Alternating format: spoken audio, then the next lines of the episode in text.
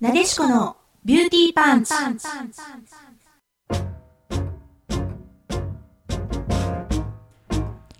皆さんこんばんは。ここ、インターネットラジオ、レディクロの神戸スタジオからワールドワイドに配信。私、神戸元町美顔美肌エステビューティーサロンなでしこのオーナーエステティシャンの清水正樹と、あなたのモテるを作るスタイリスト、エミヤ洋服店店長江見真也が、美容、ビジネスファッションなどなど、身近な知りたいをお届けする、聞けばとっても元気が出る、運気も良くなる番組です。どうぞ最後までお聞きくださいね。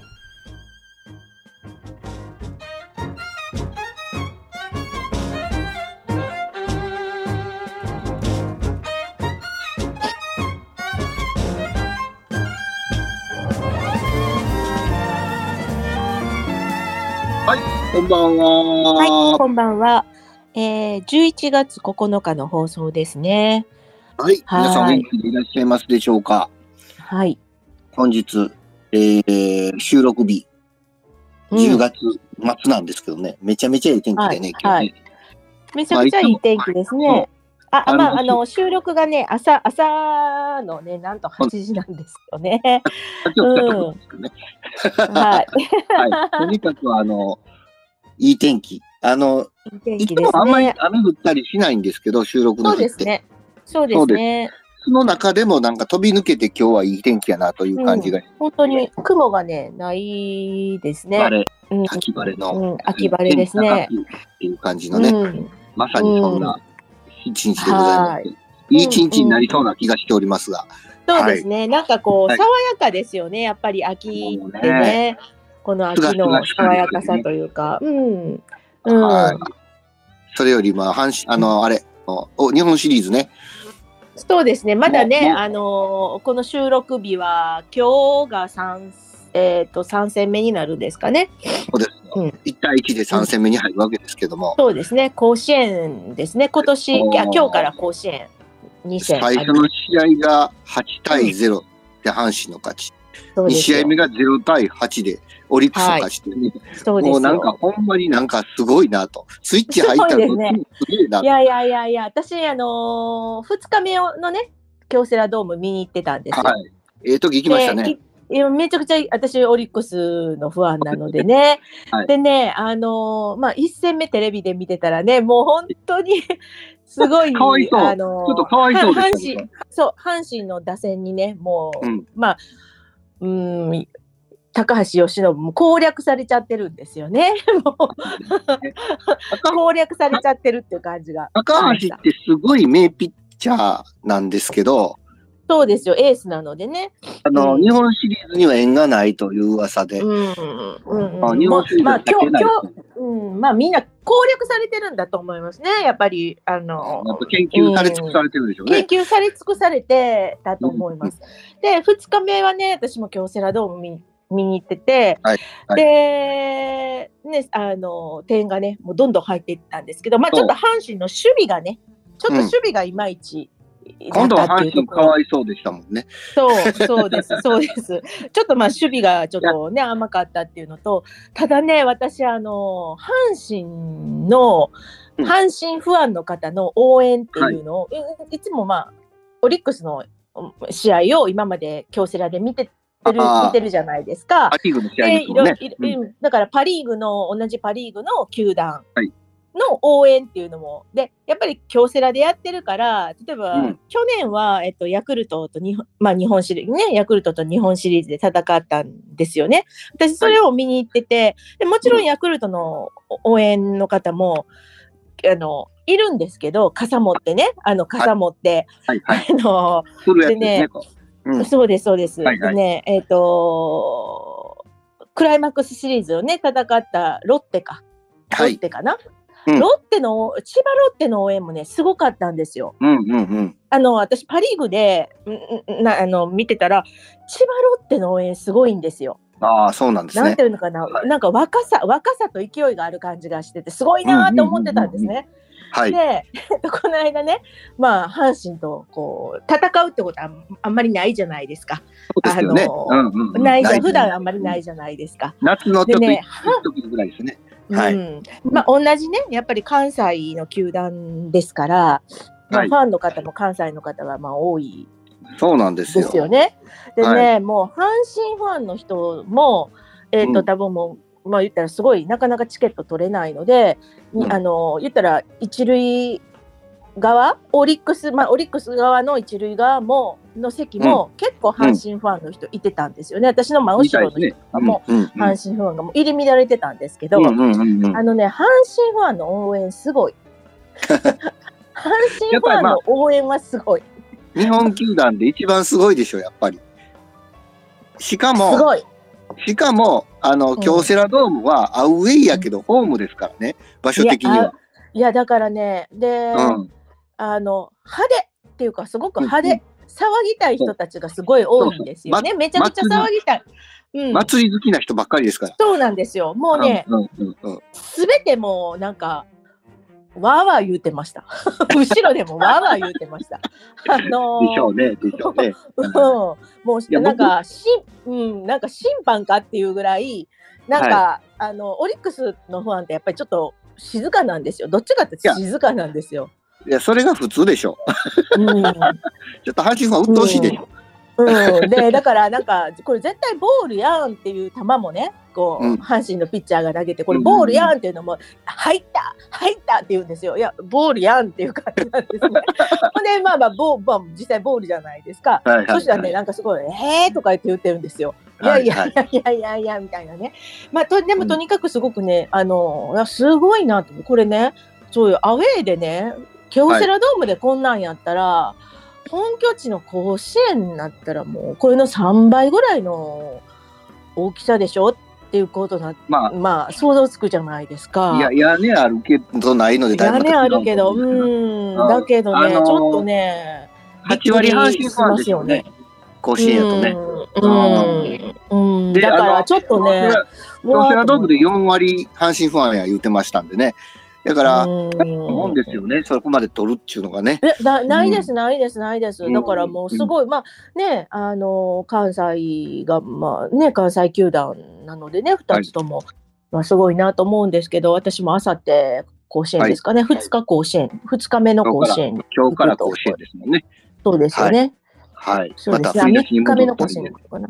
どうなるのかね、ちょっとはい、あれなのかなと思いますこのけど。放送の頃にはもう結果出てますあ、からね。もちろん分かってますよね。はい。うんどうだったでしょうか、うん未来の皆さん。まあでも、はいあの、いい試合にね、なるようにね、なんか、まあ、いい試合になるようにね、あの、願ってますけども、でも、あれですよね、えっと、神戸も大阪も、えー、2球団、パレード、そうです23ね。日かな、11月23日、26日かなんか、23日かね、あの、御堂筋と神戸のあの、フラワーロードを、なんかパレードすると、午前と午後に分けてね、はい。すごいですよね。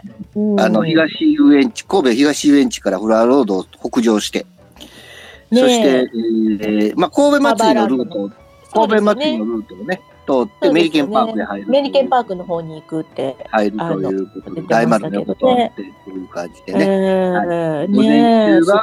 神戸は午前中が阪神、午後がオリックスということで、えーすごいな、これ11時から阪神始まって、オリックス14時なんで、多分11時から、えー15時ぐらいまで道止めるんですね、これね。すごいな。ねすごいですね。まあ、休みの日、なお休みの日だからあれなのかな。ね、神戸交通量が。祭り、神戸って神戸祭りしか道止めないんですよ、実は。フラワーロードって特にそうなんですけど、ああ、それはね、やっぱそり。こを止めるっていう前例を作っちゃうっていうところが素晴らしいなと。やっぱり、両球団関西やからやなという感じはしてますね。うん。はい。なんかあの、ね寄付金がまだあんまり集まってないみたいなんで、しっかり皆さん寄付の方を。ああ、そうですよ、そうですよ。なんか、すごいですよね。クラウドファンディング寄付でやってますますね。うん。はいはいはいうんまあここは、あのね、手弁当でやれよって思うんですけどね。うん まあでもね、なんかまあそういう、まあちょっと明るいニュースというかね、経済効果も高いでしょうし、そうなんですよね。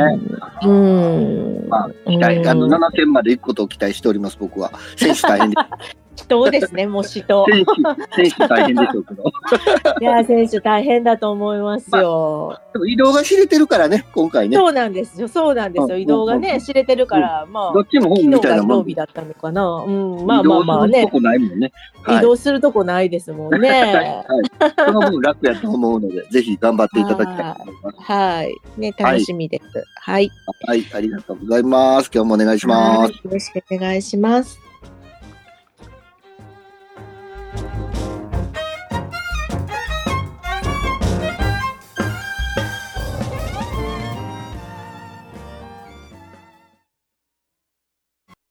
ょっとちょっと。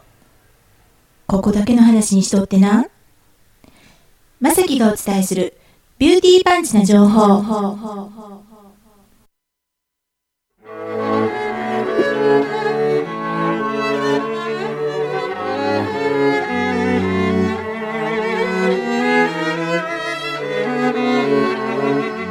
はい、えー、今日のビューティーパンチの情報はですね、はい。えー、11月のね、まあ、もう9日なんですけども、11月の、えー、まあ、半ば、まあ、前半から、えーはい12月ね、前半までの、えー、旧世、気学で見る、旧世で見る、えー、運気っていうのをお伝えしたいなと思います。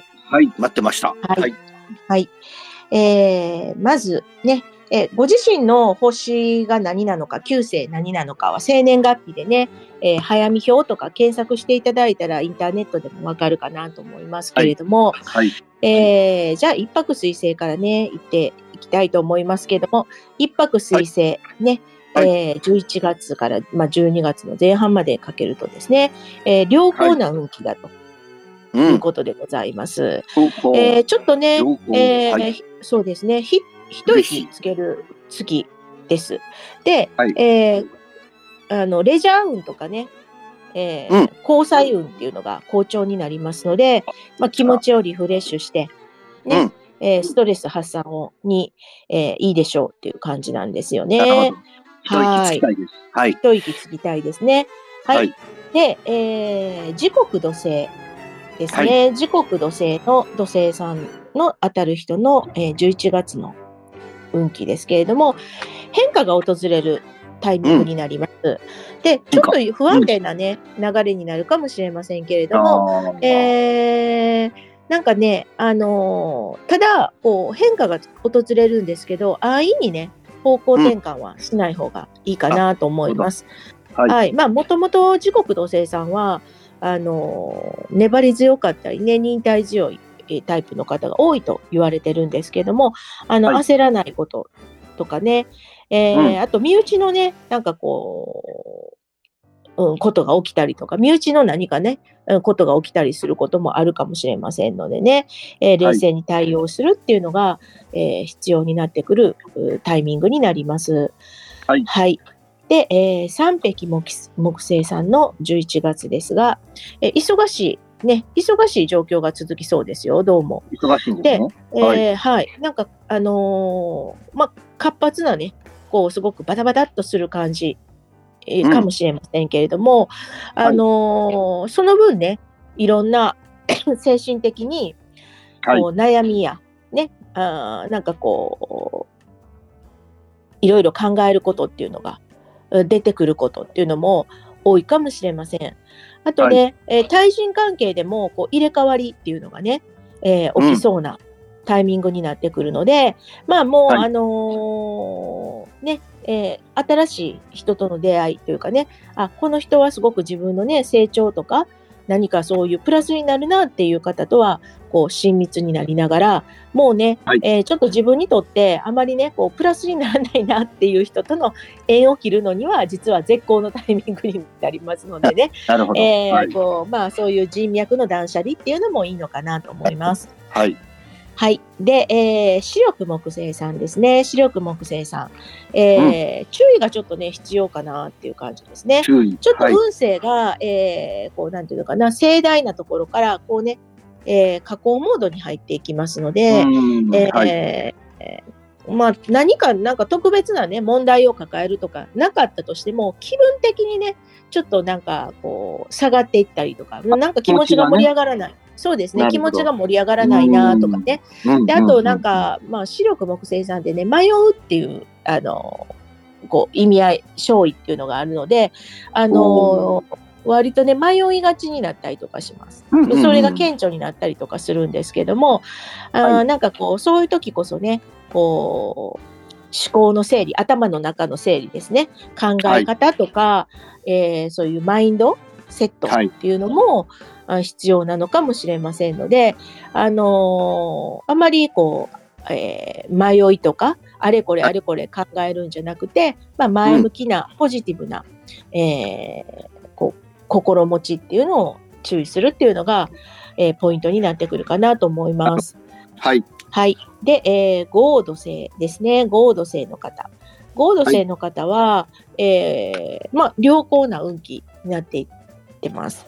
で、えー、10月ぐらいがね、ちょっと低迷してた感じなんですけども、11月からね、好転していく兆しがまあ見えるという感じなので、えー、あんまりね、こう、まあ、合土星さんってすごくパワーがあるエネルギッシュな星なんですけれども、まあ、あの、幸運が、幸運のね、こう、兆しにはなってるんだけども、あんまり無理しない方がいいですね。もうガンガンガンガンね、なんかこう、急にね、あの、押して押してっていうよりかは、えー、徐々に徐々に焦らず、えー、はい、なんていうのかな、緩やかな流れっていうのかな、そういったものを、うん、あの、心がけるとあのいいかなっていうことで、えっ、ー、と、活動計画とかね、行動計画っていうものを、まあ、しっかり立てるタイミングでもあります。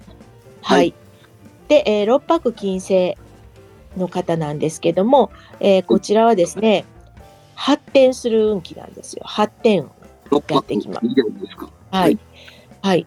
で、えー、いろんなことがね、えー、発展したり、飛躍したりするね、こう、まあ、活気がある、ね、えー、月になってきますので、今までね、ちょっとこう、温めてたアイデアとか、あとなんかやろうかなと思ってたことを、えー、実行していく。どんどんどんどん実行していく、ね、えー、挑戦していく、えー、そういうタイミングになりますので、えー、まあ、六白金星さんはね、まあ、こう、ガーッとやるパワーもある、まあ、星なんですけれども、あ積極性、ね、積極的にやりながら、えー、なんていうのかな、ただ勇み足になりすぎず、はい、ね、えー、チャンスをつかんでみてください。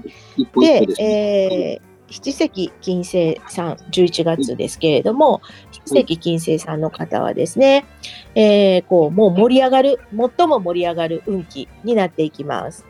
はい。えー、先月もね、絶好調だったと思うんですけれども、えー、今月も、はい、幸運期が続いて、えー、もう体も心もこう活気に満ち溢れてると思いますので、えー、ね、人との信用とか信頼とか人望、あの、はい、いい、いいかなと、こうね、つながるのにいいかなと思います。で、えー、あとは自分自身のね、ご自身の目標とか、何かね、えー、こう、夢とか、そういうものに、うん、えー、達成できる、この原動力になる、パワーにつながる月でもありますから、あの、うん、ぜひ、こう、どんどんどんどん、えー、外向きに動いていくっていうのが基地になってきます。順風満帆な月ですね。はい。で、えー、八白土星の方ですが、えー、こちらの八白土星の方もね、はい。運気なんですよ。同じく。こう盛り上がる。盛り上がる。そうですね。はい。はい、で、えー、もう頂点に達する運気なんですね。えー、絶好調けども、まあ、こういう時こそね、うん、えー、勝って兜の尾を締めてじゃないですけども、あのーちょっと気をつけるっていうのも大事かなと思います。で、ちょうど刈り取りの時期なのでね、うん、今月刈り取りの収穫の時なので、えー、今までやってきたことが、まあ、身になっているということなので、何か新しい展開っていうよりかは、今までやってきたものを、まあ、安定させる。とかね、手に入れたものを安定させるっていうことを、まあ、努めるということですね。来月からが変化、変化運に入ってきますのでね、えーあはいしっかりあ刈り取り、そして安定させるっていうことを、えーやってみてください。はい。で、えー、九死火星の方ですね。九死の火星の方なんですが、九死火星の方はですね、まあはいちょっと、あのー多忙な月になりますねっていう感じなんですよ。おではい。えー気力、体力ともに、まあ、10あ、ごめんなさい。えっ、とね、そうですね。まあ、いい月なのはいい月なんですけども、あの、気力、体力ともに、まあ、充実しします。で、多忙な月となるんですけども、うんでえー意欲的にね、物事をこうやっていくのにはすごく適している月になるんですけども、まだね、この成果を、あの、今月ね、取ろうっていうのは、ちょっとそこまでの期待はしない方がいいです。で今は、はあの、その、こ結果とか何かね、あの、成果っていうものよりかは、えー今、今やっていることを、こうね、えー充実させていくとか、今やっていることの、えーなんか精度を上げていくとか、今うん。やってくることを、まあまあ、こう完成させるとかね、そっちで、そっちに集中するっていうことですね。なんか成果を取りに行かないっていう感じかなと思いますので、なので、やっぱりあのうん。欲を出してしまうと、ちょっとね、うん。あよろよろしくありませんので、ご自身の、まあ、自分自身の強化、うん。そこに、えー注力していきましょうっていう月になります。なるほど。はい。で、はい。えー今月ね、もう本当にあと、うん、1ヶ月、えーとには20日ぐらいですか？今年がね、もうちょっと終わりになりますのでね、はい。だんだんだんだんね、もうなんかこう気持ちがね、こう冬に向かっていくと思いますしね、また年末だったら気ぜわしくなりますので、うん。あ結、局はやっぱり自分自身のこと、うん。自分自身、はい。まず自分自身を整えたりとかね、えー自分の周囲を整えるっていうことが肝になってくるのかなと思いますので、えーえーまあ、元気にね、11月も過ごしていきたいと思います。はい、ありがとうございます。ありがとうございます。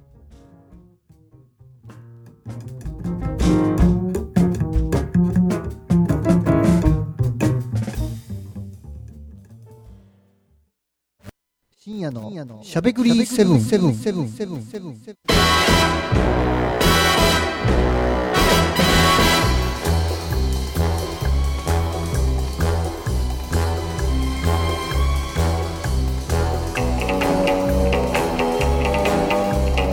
こんばんは、みきゃんでございます。皆さんお元気でいらっしゃいますでしょうか、はい。い、やいや、9月、10月、とにかくちょっとバタバタ、バタバタとしてまして。おーそうなんですね。ちょっと落ち着くかなというところまで来ているところでね、いろいろなことがいろいろ終わって、えーはいまあ、とにかくちょっと出張とかそういうことが多かったり、なんかいろんな、ああ、そうなんですね。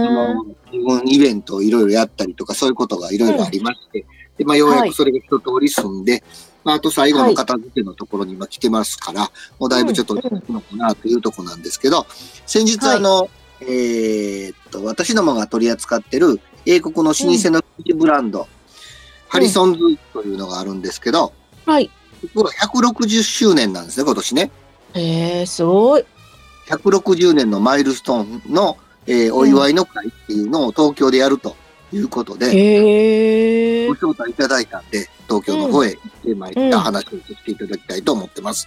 はい。で、あの、まあ、Facebook とかね、繋がってる方は見ていただいてたかもしれませんけども、はい。あの、ハリソンズっていう、あの、もともとはハリソンズ・オブ・エジンバラっていう生地うん。ブランドやったんですけど、あの、今、これ、この回、このブランドは、うん。リア・ブラウン・ダンスフォード社っていうね、大きい、うん大きい生地のマーチャントが吸吸収して、で、今、ハリソンズっていうの中でやってるんですけど、実はそのリア・ブラウン・ダンスフォード社も、このハリソンズをメインに行きたいので、うん。なんと会社名ハリソンズに変えて、うん。だからハリソンズメインの会社になったんで、うんハリソンズが大々的に、うん。日本市場って結構大事なんで、東京でしっかりやっていこうということで、えー今回、えーパーティーをされたわけです。うん。うん。で、えー場所がね、なんとね、うん。僕も行ってびっくりしましたけど、はい。砂町三井クラブっていう、うん。いわゆる迎賓館、うん。うん。うん。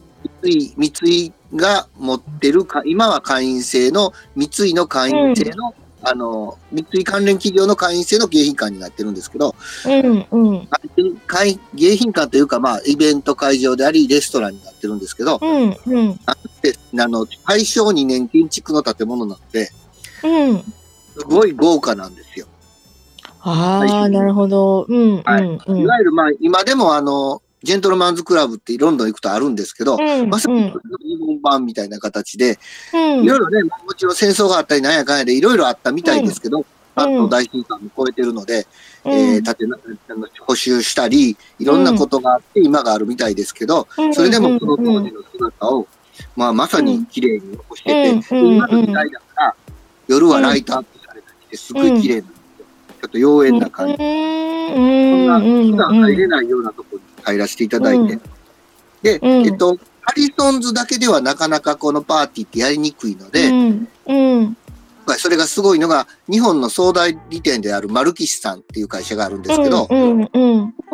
えーパーティーを取り仕切ったんですけど、うん。すごいのは、これ、あの、ハリソンズだけではなかなかちょっとスポンサーもつきにくいし、うんうん。たくさんの方招待するにあたってすごいお金もいるしっていうことで、うんうんうん英国のプレミアブランドを何社か読んで、うんで、英国プレミアブランドのお披露目の夜っていうイベントにしたんですよ。し仕立て上げて、はいはいはいなので、今回、あのーで、それに対して英国大使館がバックアップついてっていうね、公演についてっていう。うんだから、あのーすごいなかなか華やかなイベントでした。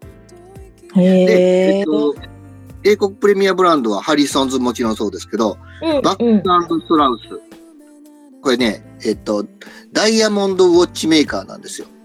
1700年代に創業した。もともとはダイヤモンド屋さんやったんですけど、今はい今時計を手掛けてまして、今というかもうだいぶ前から時計を手掛けてまして、もうなんせもう隙間ないぐらいダイヤモンドが埋めてある時計を試着させてもらいました。この時なんと7600万っていうね。もうこえーこれ、動かれへんみたいなね。ちょっと動いたらなんか、怖いですね。な追っかけられそうみたいなね。うんそういう時計をさせていただいたりしました。あと、あの、ベントレーね、車ね、ベントレー、あ、ベントレー、ベントレー、はい。ベントレー。ベントレーのね、車も真ん中にど3台展示されてたんですけど、真はい。ん中にコンバーティブル、あの、オープンの車が止まってて、はい、はい。それが、はいえーあの、車の値段3900万ですって。ただ、へまあ超豪華仕様になってるんで、ーうん、うん。オプションが1000万乗ってますと。だから4900万の車ですっていう車に乗しあの座らせてもらったりね。っていうすごいですね。い家より高いかなみたいなね、えーものに。乗って食べたりさせてもらったんですけど、うんうんうんあとモルトン・ブラウンっていうあのフレグランスのメーカーとか、はいロンドン・アンダーカバーっていう傘のメーカーであるとか、あとヘンリー・プールっていう、えーしえー最あの一番古いあの、うんロンドンで一番古いテーラーって言われてる、言われてるはい。そういったとこが、えー展示されてました。で、いろんな体験をさせていただきました。で、招待客はなんと、招待客はというか、参加されてる人の数が320人。へーほとんどが、あのーまあ、日本のクラシックウェア、要はスーツとか、英国ぐらいの、ああいうスーツ系のものに関わってる人たちが集まってまして、で、はい。えー日本中のテーラー経営者ね、僕らみたいな。はいうんはいで要は、ハリソンズを一生懸命売ってる、はい。えーはい。お店の人たち。そして、はい著者ね、えークラシック界のこの本を書いてる著者の方、長谷川さんっていう方のへーあの、それこそヨ、ヨーロッパに年間10ヶ月ぐらいいてはって、で、えーいろんなテーラー取材したり、あの、それこそハリスツイードならハリスツイードをわーっと取材して、はいそれで一冊本書いちゃうような人なんですけど、はい。めちゃめちゃ姿のかっこいい女性の方なんですけど、はい。長谷川さん。あと、はい著名人では、はい。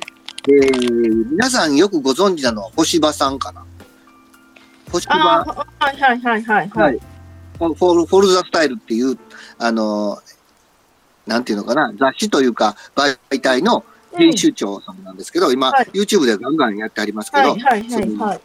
年和さんとかね、そういう方が来られてまして、すごいはい賑やかなパーティーでした。はい。はい。ちょっと今日、時間がもうこれでななさそうなんで、今日この辺にしますけど、また次回ちょっとお話したいと思います。はい。はいありがとうございます。えー今夜もお送りしたのは、えー神戸タロットヒーリングスクールの清水正樹と、あなたのモデルを作るスタイリスト、エミヤ洋服店店長、エミ深夜がお送りしました。それではまた来週。ごきげんごきげんよう